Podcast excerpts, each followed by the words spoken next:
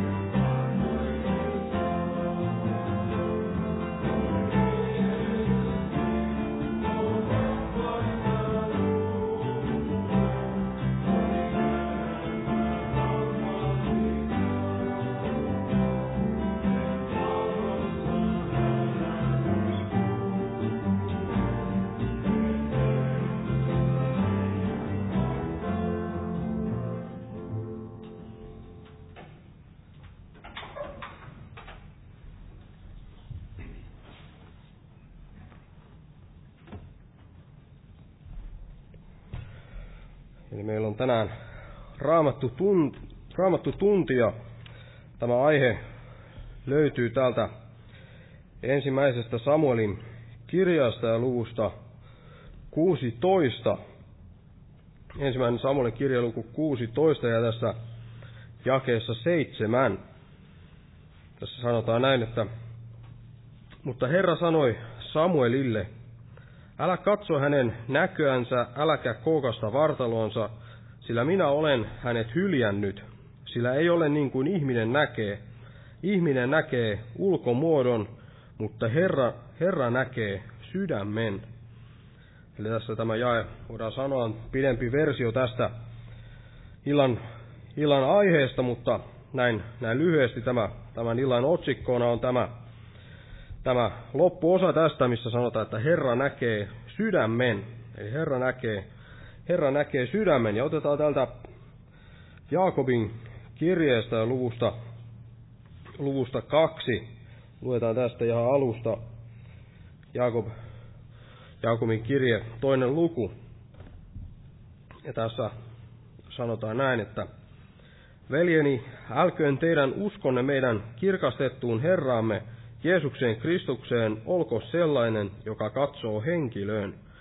Sillä jos kokoukseenne tulee mies kultasormus sormessa ja loistavassa puvussa, ja tulee myös köyhä ryysyissä, ja te katsotte loistava pukuisin, pu, pukuisen puoleen ja sanotte, istu sinä tähän mukavasti, ja köyhälle sanotte, seiso sinä tuossa tahi, istu tähän jalkajakkarni viereen, niin ettekö ole joutuneet ristiriitaan itsenne kanssa, ja eikö teistä ole tullut väärämielisiä tuomareita?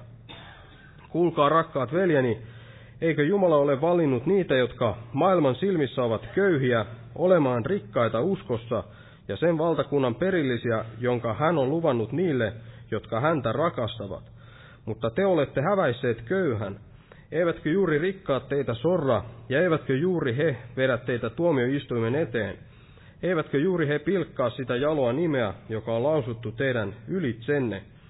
Vaan jos täytätte kuninkaallisen lain raamatun mukaan, rakasta lähimmäistäsi niin kuin itseäsi, niin te hyvin teette. Mutta jos te henkilöön katsotte, niin teette syntiä, ja laki näyttää teille, että olette lain rikkoja.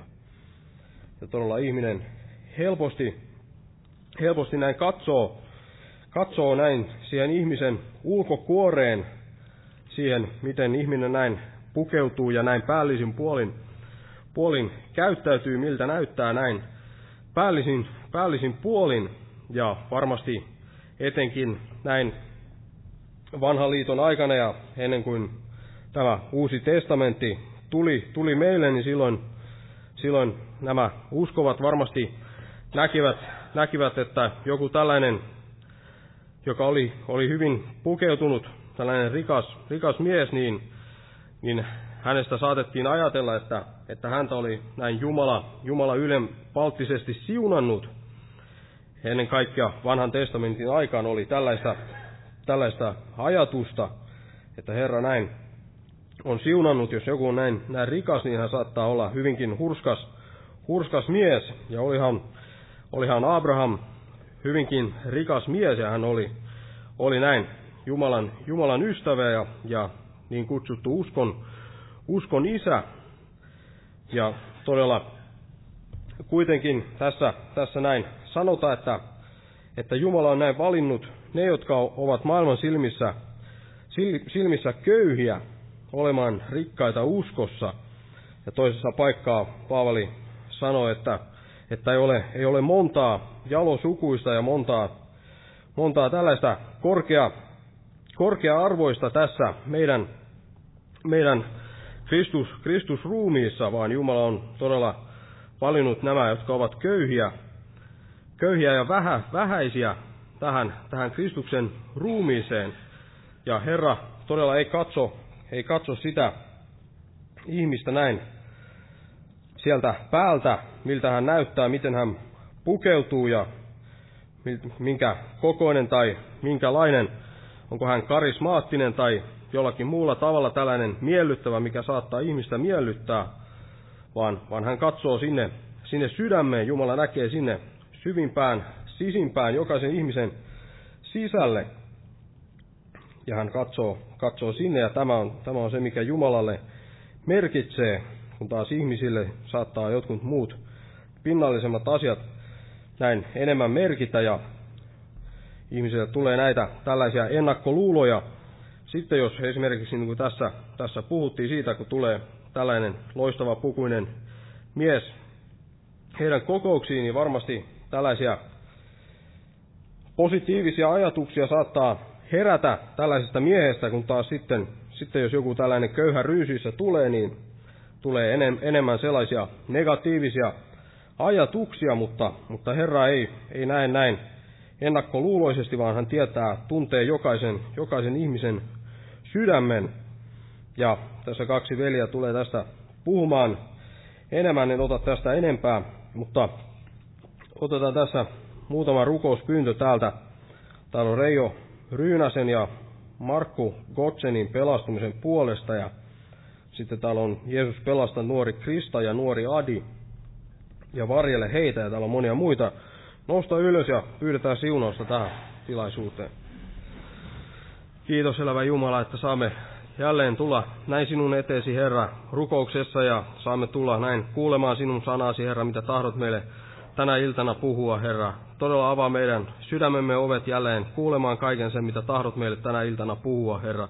Kiitos todella, että olet luvannut olla meidän kanssamme, Herra, missä kaksi tai kolme koolla, Herra, sinä olet siellä meidän kanssamme, Herra. Kiitos todella, että olet tänä päivänä täällä ja siunat nämä veljet, jotka puhuvat sinun sanasi, Herra, ja siunat tämän, tämän kokouksen Jeesuksen Kristuksen nimessä. Ja todella muistan näitä rukouspyyntöjä, mitä tähän on laitettu, Herra, kaikista pelastumattomista ja sairaista, Herra. Ja muista, muista myös kaikkia uskovia ympäri maailmaa, Herra, etenkin niitä, jotka, jotka kärsivät sinun nimesi tähden, Herra. Ja muista todella myös tätä tasavaltaa ja presidenttiä, näitä Suomen hallitusta, Herra, että he voisivat tehdä näitä vanhuskaita päätöksiä ja voisit siunata vielä Suomen kansaa ja siunata meille tällaista aikaa, Herra, että me voisimme näin levittää tätä evankeliumia täällä Suomen maassa, Herra, ja siunat todella tämä kokous Jeesuksen Kristuksen nimessä.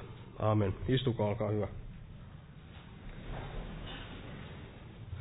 Näistä tulevista kokouksista, niin huomenna on vielä tämä, tämä päivä, päivärukoushetki täällä kello 12 ja perjantaina ei sitä sitten ole, mutta, mutta perjantaina on illalla tämä rukouskokous kello 19 ja, ja sitten lauantaina kello 18 herätyskokous ja sunnuntaina sitten ehtoolliskokous myös kello 18. Tervetuloa näihin ja muistetaan näitäkin rukouksessa ja otetaan nyt yhteinen laulu, otetaan laulu numero 273. Otetaan nyt tämä 273, 273 näistä vihreistä vihkoista ja ja sitten tämän laulun aikana kannetaan myös vapaaehtoinen uhri lahja Herran työn hyväksi. Jumala siunatko jokaista uhrin antajaa.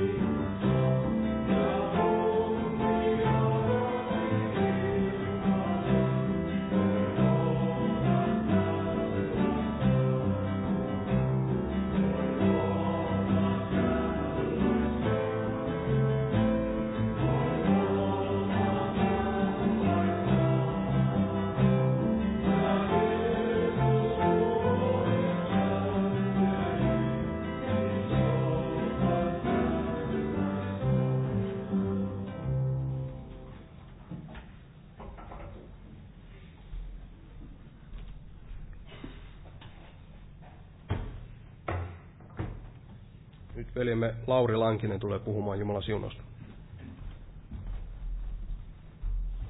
Rauhaa kaikille.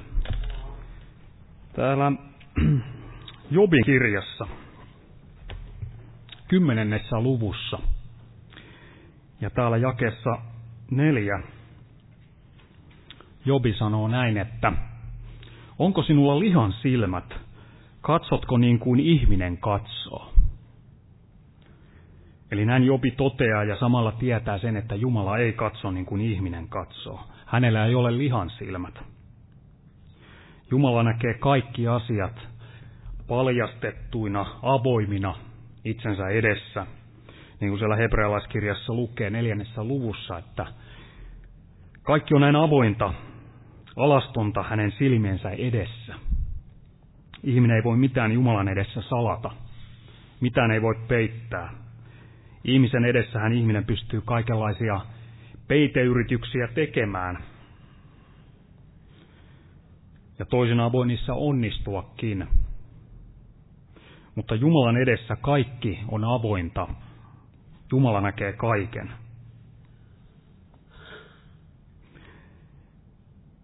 Ja viimein eräänä päivänä siellä Jumalan edessä, niin se kaikki näin paljastetaan. Ja tässä oli, Jesse veli ottikin tästä Samuelin ensimmäisessä kirjasta siitä luvusta 16, ja tässä puhutaan juuri tästä Daavidin valitsemisesta. Muistamme siellä vähän aikaisemmin, miten tämä Saul valittiin. Siellä Samuelkin Herra siellä Saulin kyllä kutsui ja antoi kansalle sen kansan pyytämän kuninkaan. Ja minkälainen mies tämä Sauli oli, niin hän oli tämmöinen päätänsä pidempi muita. Ja varmaan tämmöinen hyvin inhimillisesti katsoen, niin kuninkaan arvoon sopiva, kuninkaan näköinen mies, inhimillisesti katsoen. Mutta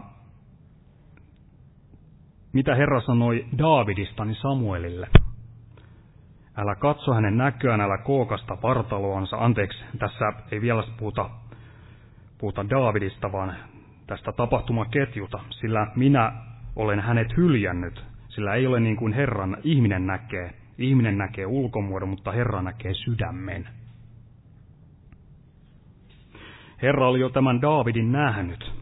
Siellä apostolien teoissa luvussa 13 siellä sanotaan Daavidista, siellä jakeessa 22, että minä olen löytänyt Daavidin, Iisain pojan, sydämeni mukaisen miehen. Herra oli jo siellä aikaisemmin nähnyt tämän Daavidin.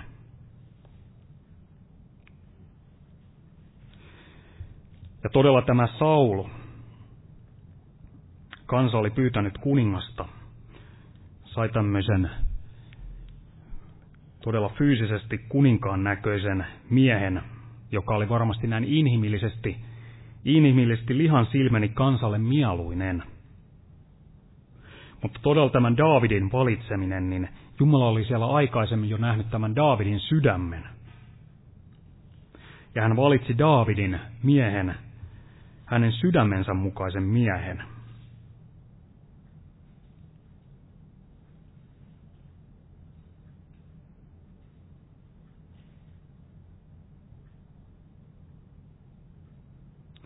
tässä niin varmasti siellä Samuelilla ja muillakin oli tämmöistä, ei aluksi ymmärretty Herran näitä kriteerejä. Siellä tuotiin kaikki nämä Daavidin veljet näytille, ja Daavidia ei edes ymmärretty tuoda sinne, mutta Herra juuri hänet valitsi. Eli Herra haki hänelle tällaista uskollista sydäntä, joka voisi uskollisella sydämellä kaita kansaa, ei millään näillä fyysisillä ominaisuuksilla, mitä helposti liha katsoo. Herra etsi häntä sitä, joka rakasti hänen sanaansa. Ja varmasti tämä asetelma on tänä päivänä samanlainen. Se ei ole toisenlainen. On tämä lihan mukaan valitseminen ja sitten myös toisaalta se, miten Jumala näkee asioita ja miten uskovien uudesti syntyneiden tulisi asiat nähdä, niin sen hengen mukaan, jonka Jumala on heille antanut. Tänäkään päivänä niin tämmöinen Herran, Herra oli uskollinen sielu, niin ei ehkä saanut nimeä siellä ihmisten keskuudessa. Ei ole tullut mahtavaksi, suureksi. Voi olla in, in, in, ihmisten keskuudessa hyvin tämmöinen vähäpätöinen, semmoinen uskollinen Herran oma. Mutta voi olla kuitenkin näin, että juuri tällainen ihmisten silmissä vähäpätöinen, niin hän on tunnettu siellä hengen maailmoissa. Ja vastaavasti tämmöinen lihan silmin valittu hengellisissä asioissa muun muassa, niin voi olla hyvinkin tämmöinen tuntematon siellä hengen maailmoissa. Ja kuinka tänä päivänä onkaan monesti niin juuri päinvastoin, että valitaan se, joka näin on ihmisten kesken suurta näissä hengellisissäkin asioissa. Ei katsota asioita Jumalan näkökannalta. Tärkeintä voi olla se kaikki nimen saaminen ja nostatus ihmisten edessä. Ja jos todella näin ei näe hengen mukaan, niin korottaa vääjäämättä sen lihan sinne jalustalle.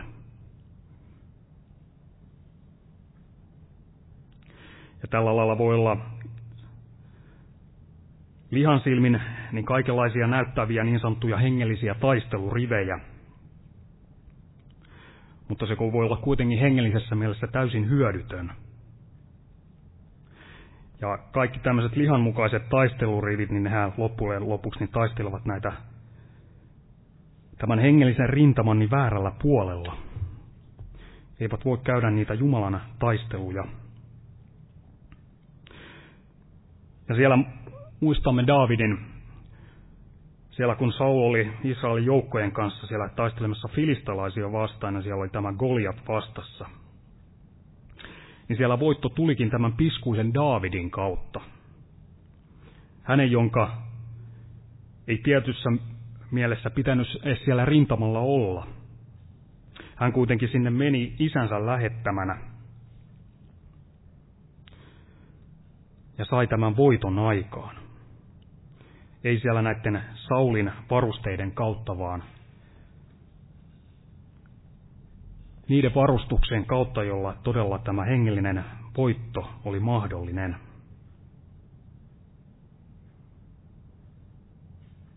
Ja näin on, kuten tässä Daavidinkin tapauksessa, niin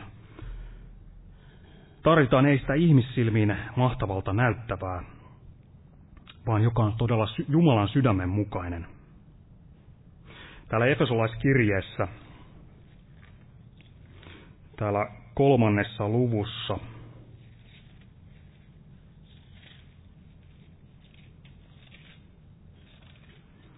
ja täällä jakeessa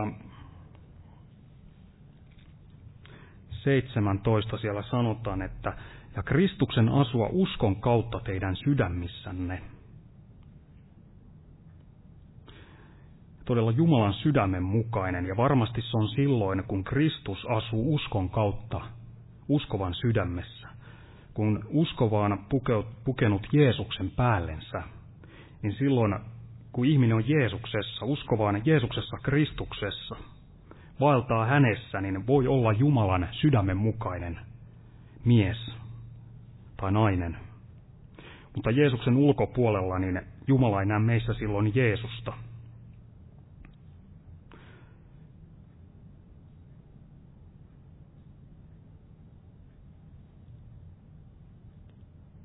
ja kuinka todella nämä Jumalan taistelurivit niin ovatkaan erilaiset kuin se, mitä tämä lihansilmä näkee ja ajattelee. Paavali kirjoittaa Timoteukselle täällä toisessa Timoteuksen kirjeessä luvussa kaksi ja jakeessa kolme. Kärsi vaivaa niin kuin ainakin jalo Kristuksen Jeesuksen sotamies. Jalo hyvä ja tällainen uskollinen. Meidänhän aseen, aseet eivät missään nimessä ole mitään lihallisia tämän maailman aseita, vaan Kristuksen Jeesuksen sotamies niin käyttää niitä aseita, joita todella Jumala antaa ja johon Jumala tahtoo jokaisen omansa pukeutuvan.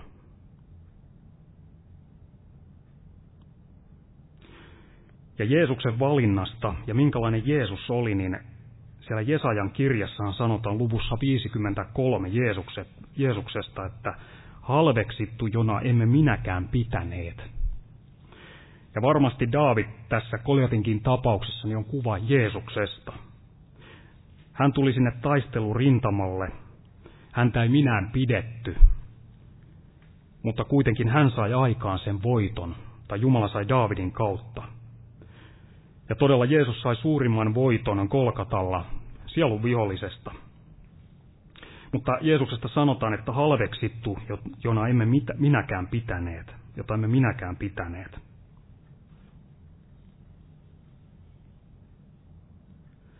Eli tällainen asetelma oli myös Jeesuksen kohdalla. Lihan silmät niin eivät Jeesusta kuninkaan asemaan korottaneet, vaan hän oli halveksittu. Ja kuinka todella näistä kaikista hengellisistä taisteluista, ettei olisi vaan niin, että kuulisi niistä ja lukisi niistä. Lukisi näiden uskollisten pyhien elämästä ja heidän taisteluistaan, heidän voitoistaan, kamppailuistaan, vaan että saisi olla myös itse uskollinen näissä Jumalan taisteluriveissä ja saisi itse kokea näitä voittoja Jeesuksessa. Saisi itse olla näissä taisteluriveissä. Pietari kirjoittaa täällä ensimmäisessä Pietarin kirjeessä luvussa kaksi ja jakeessa yhdeksän. Mutta te olette valittu suku, kuninkaallinen papisto, pyhä heimo, omaisuuskansa, julistaaksenne sen jaloja tekoja, joka on pimeydestä kutsunut teidät ihmeelliseen valkeuteensa. Eli ei sen mukaan valittu, kutsuttu, joka on luonnolliselle silmälle näyttää tämän maailman rivistöihin sopivalta kuninkaalta, jonka tämä maailma valitsee, vaan tehty Jeesuksessa kuninkaalliseksi papistoksi, pyhäksi heimoksi, omaisuuskansaksi. Eli näin on Jeesuksessa ja kun saa olla kätkettynä Jeesukseen, niin saa olla todella tällainen valittu suku tai kuulua valittuun sukuun ja siihen todelliseen kuninkaalliseen papistoon, pyhään heimoon ja omaisuuskansaan. Ja näin katsoo Jumala. Jumala ei katso lihan silmin, vaan hän katsoo todella hengen silmin ja etsii niitä, ketkä ovat hänelle uskollisia.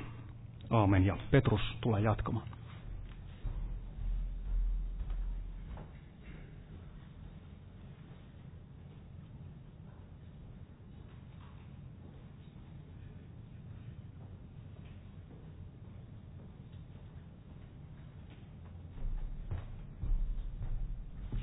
Rauhaa kaikille.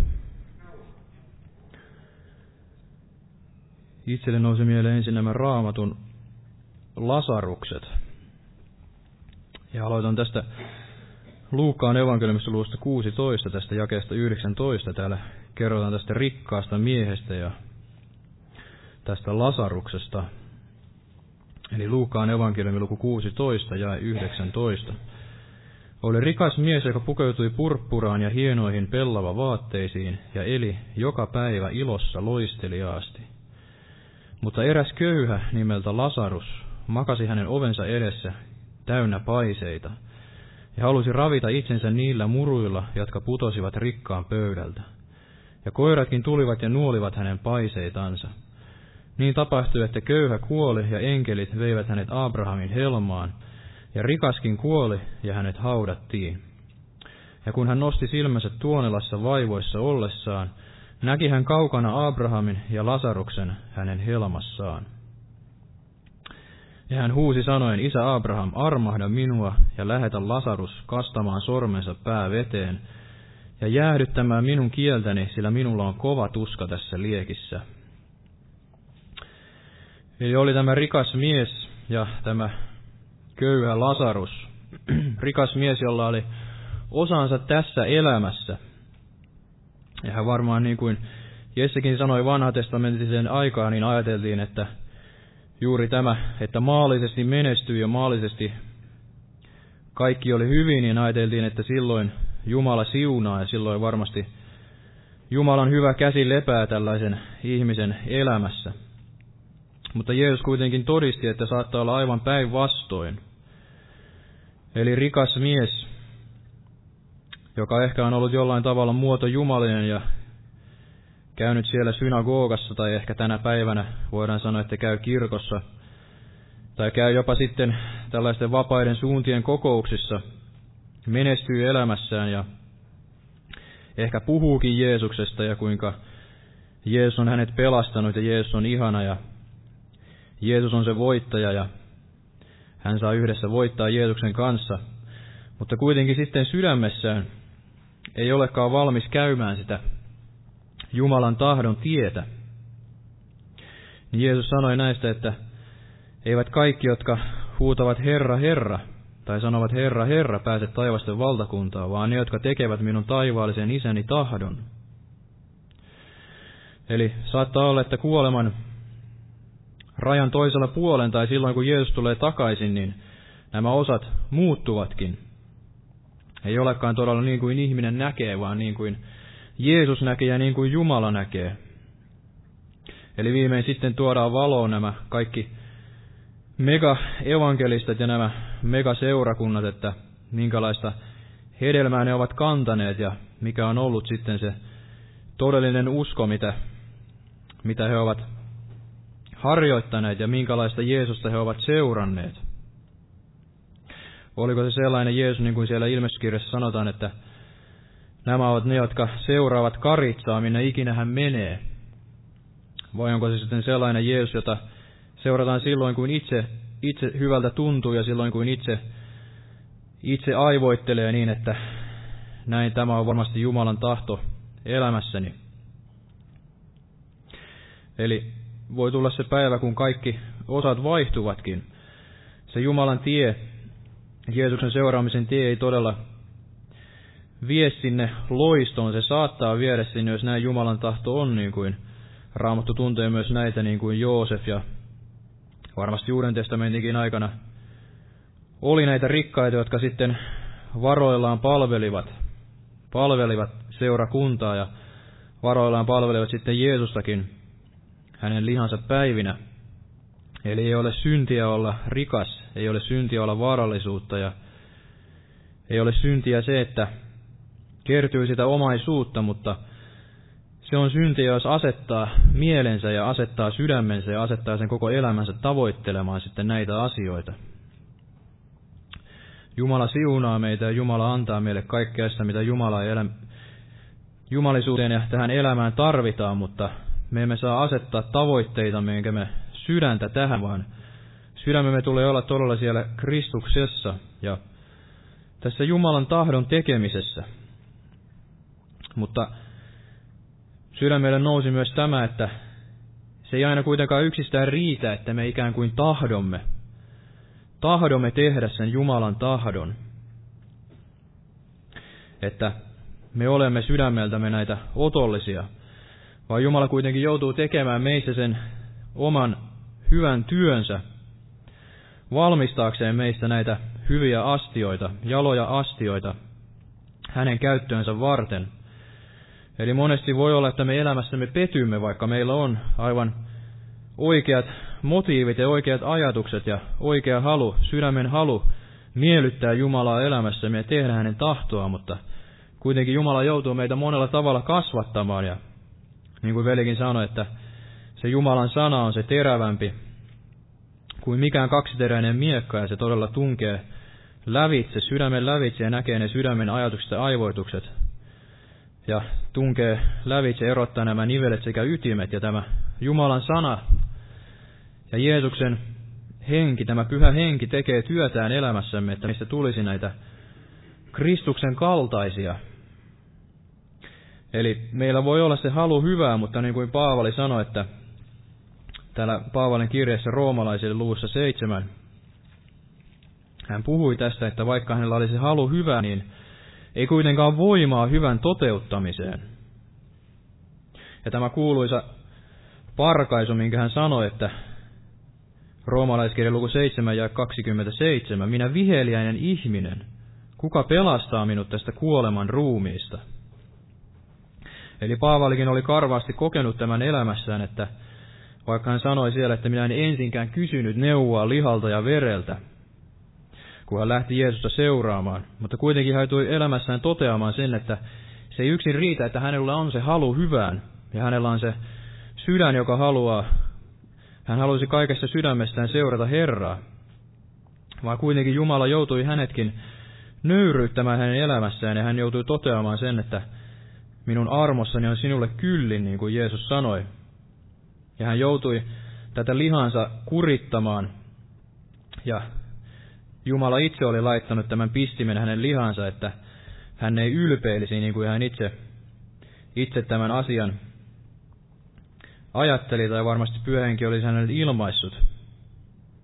Eli Jumala joutuu meitä ehkä monella tavalla myös sitten viemään tällaisiin ahjoihin ja meitä kurittamaan ja meitä pitämään ikään kuin tällaisessa tilassa, että me voisimme sitten suorittaa sen Jumalan tahdon ja että yksin sitten Jumalan kunnia voisi tulla meidän elämässämme esiin. Eli Jumala hän ei jaa, hän ei tee meistä tällaisia rikkaita, loistelijaita, tällaisia suuria saarnaajia ja menestysteologeja, vaan hän monesti vie meidät juuri sinne alhaisiin oloihin, ja niin kuin Paavalikin sanoi, että köyhänä, mutta kuitenkin monia rikkaiksi tekevänä, ja hän oli kaikenlaisiin oloihin tottunut. Oli tottunut elämään siinä runsaudessa, oli tottunut elämään niukkuudessa, eli se voi olla se ristin tie kuitenkin monesti täysin erilaista kuin ihminen sitten kuvittelee ja ajattelee. Eli Jumala meitä vie, meitä vie eteenpäin sillä kaidalla tiellä niillä omilla keinoillaan ja, ja se, että, että ihminen sitten ikään kuin hengellisesti kasvaa ja hän, hän on hengellinen, niin se ei välttämättä aina ihmisten silmään näy. Eli joku, joka onkin suuri rukoustaistelija tai voi olla tällainen sielujen voittaja, niin hän ei ensinkään silmiin näytä siltä. Ja tuli mieleen myös tämä Mooses, Mooses, joka oli todella käynyt myös osaltaan tämän Jumalan koulun. Jumala oli saanut hänen sydämensä muokata. Aluksi hän hänellä, hänellä syttyi tämä halu vapauttaa tämä Jumalan kansa sieltä Egyptin ikeestä, Egyptin orjuudesta – ja hänellä varmasti oli tämä vilpitön halu ja sydämen halu tehdä tämä Jumalan tahto.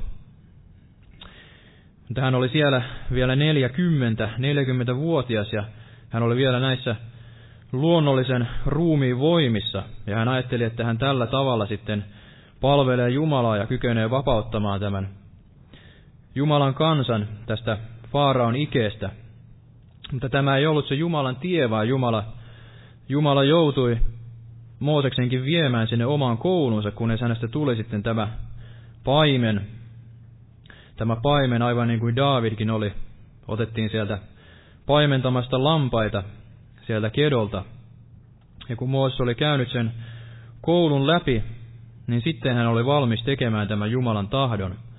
Ja sitten hänessä sanottiin, että hän oli todella tämä nöyrempi, nöyrempi kuin kukaan muu maan päällä.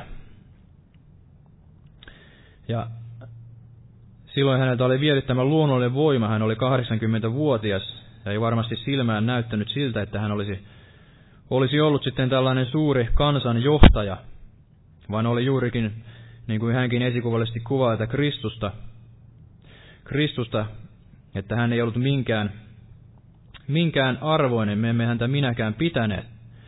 Ja eivät todellakaan se Israelin kansakaan häntä seuranneet aina mielellään, vaan pikemminkin he olivat aina valmiita kapinoimaan häntä vastaan ja nousemaan tätä hänen johtajuutta vastaan. Mutta Jumala kuitenkin oli, oli hänet valmistanut tähän tehtävään ja hän oli tämä esikuva Kristuksesta. Ja hän johdatti sitten tämän Jumalan kansan pois sieltä Egyptistä.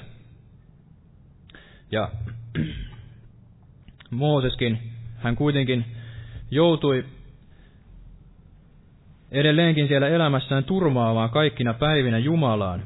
Ja se ei yksin riittänyt, että Jumala oli hänet jo kerran sitten nöyryyttänyt ja oli hänet valmistanut, vaan hän joutui toteamaan myös elämässään varmasti monta kertaa sen, että, että yksin Jumalassa on se voima.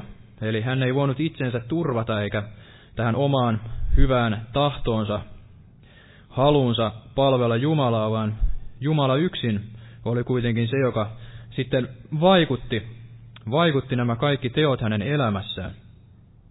Ja nousi sydämelle tämä yksi jae täältä toisesta Mooseksen kirjastoluusta 14.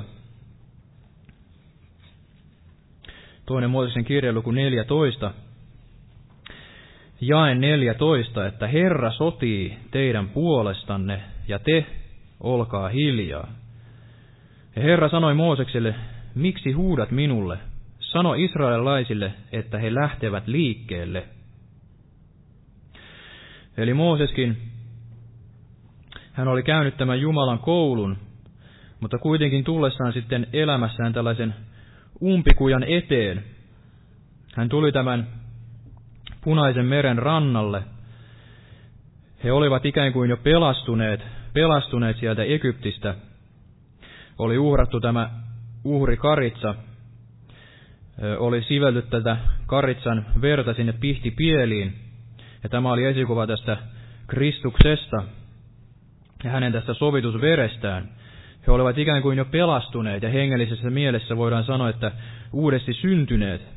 Mutta nyt tuli tämä hetki, jolloin myöskin tämän luonnollisen elämän oli kuoltava, eli heidän oli astuttava tähän kasteen hautaan. Heidän oli yhdessä Mooseksen, hänellä oli luodettava Jumalaa ja Mooses sitten esikuvana tästä Kristuksesta, niin hän johdatti tämän Jumalan kansan sinne kasteen hautaan. Näin, että he hautasivat tämän luonnollisen elämänsä ja hautasivat tämän entisen elämänsä, jättivät sen taakseen ja aloittivat tämän erämaan vaelluksen sitten yhdessä Jumalan kanssa. Ja Jumalan voimassa käyden tätä uskon tietä. Ja näin varmasti on myös jokaisen uskovan elämässä, että vaikka meillä on se otollinen sydän ja meillä on se halu miellyttää Herraa, niin kuitenkin Jumala riisuu meidät kaikesta tästä omasta voimasta.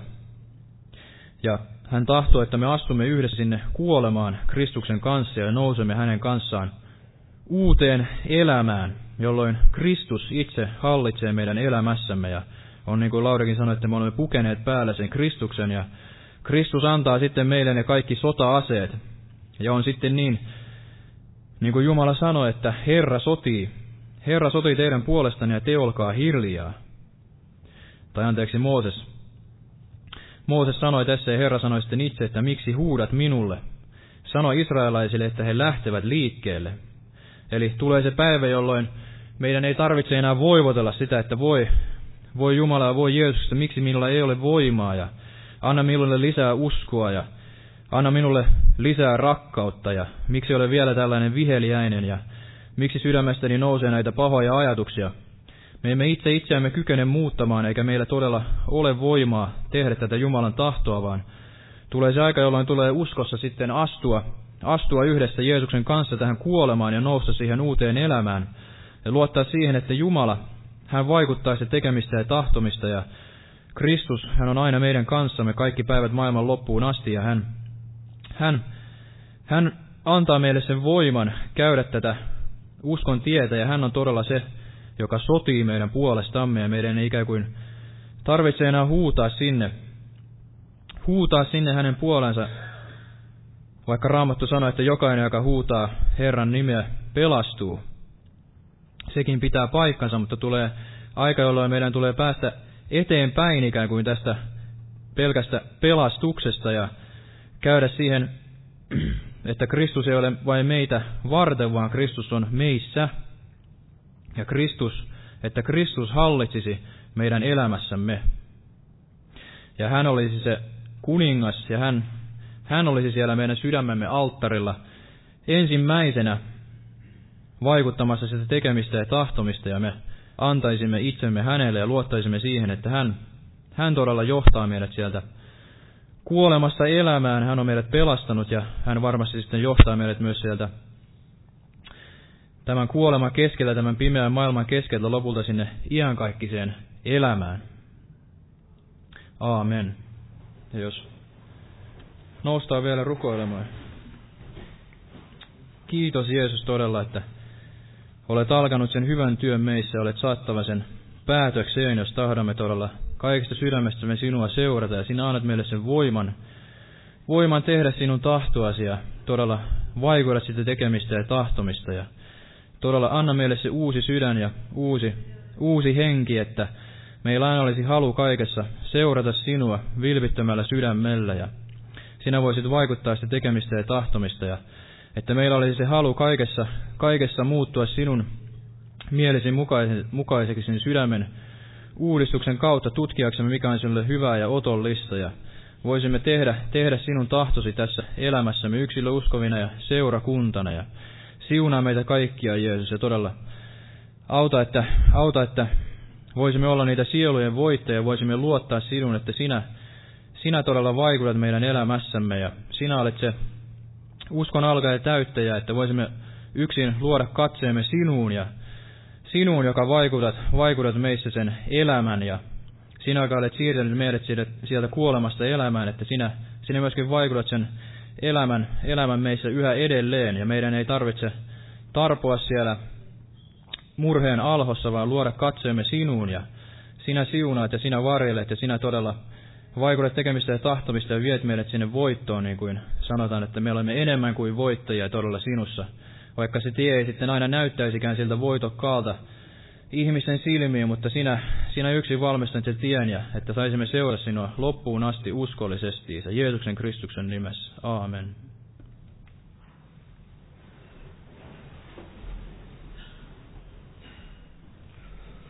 Lauletaan lopuksi yhteinen laulu täältä, laulu numero 453, 453 ja, ja Jumalan siunasta kaikille tervetuloa näihin seuraaviin kokouksiin perjantaina kello 19 tämä rukouskokous ja sitten kello 18 viikon loppuna nämä herätyskokoukset. Tervetuloa näihin. Eli 453.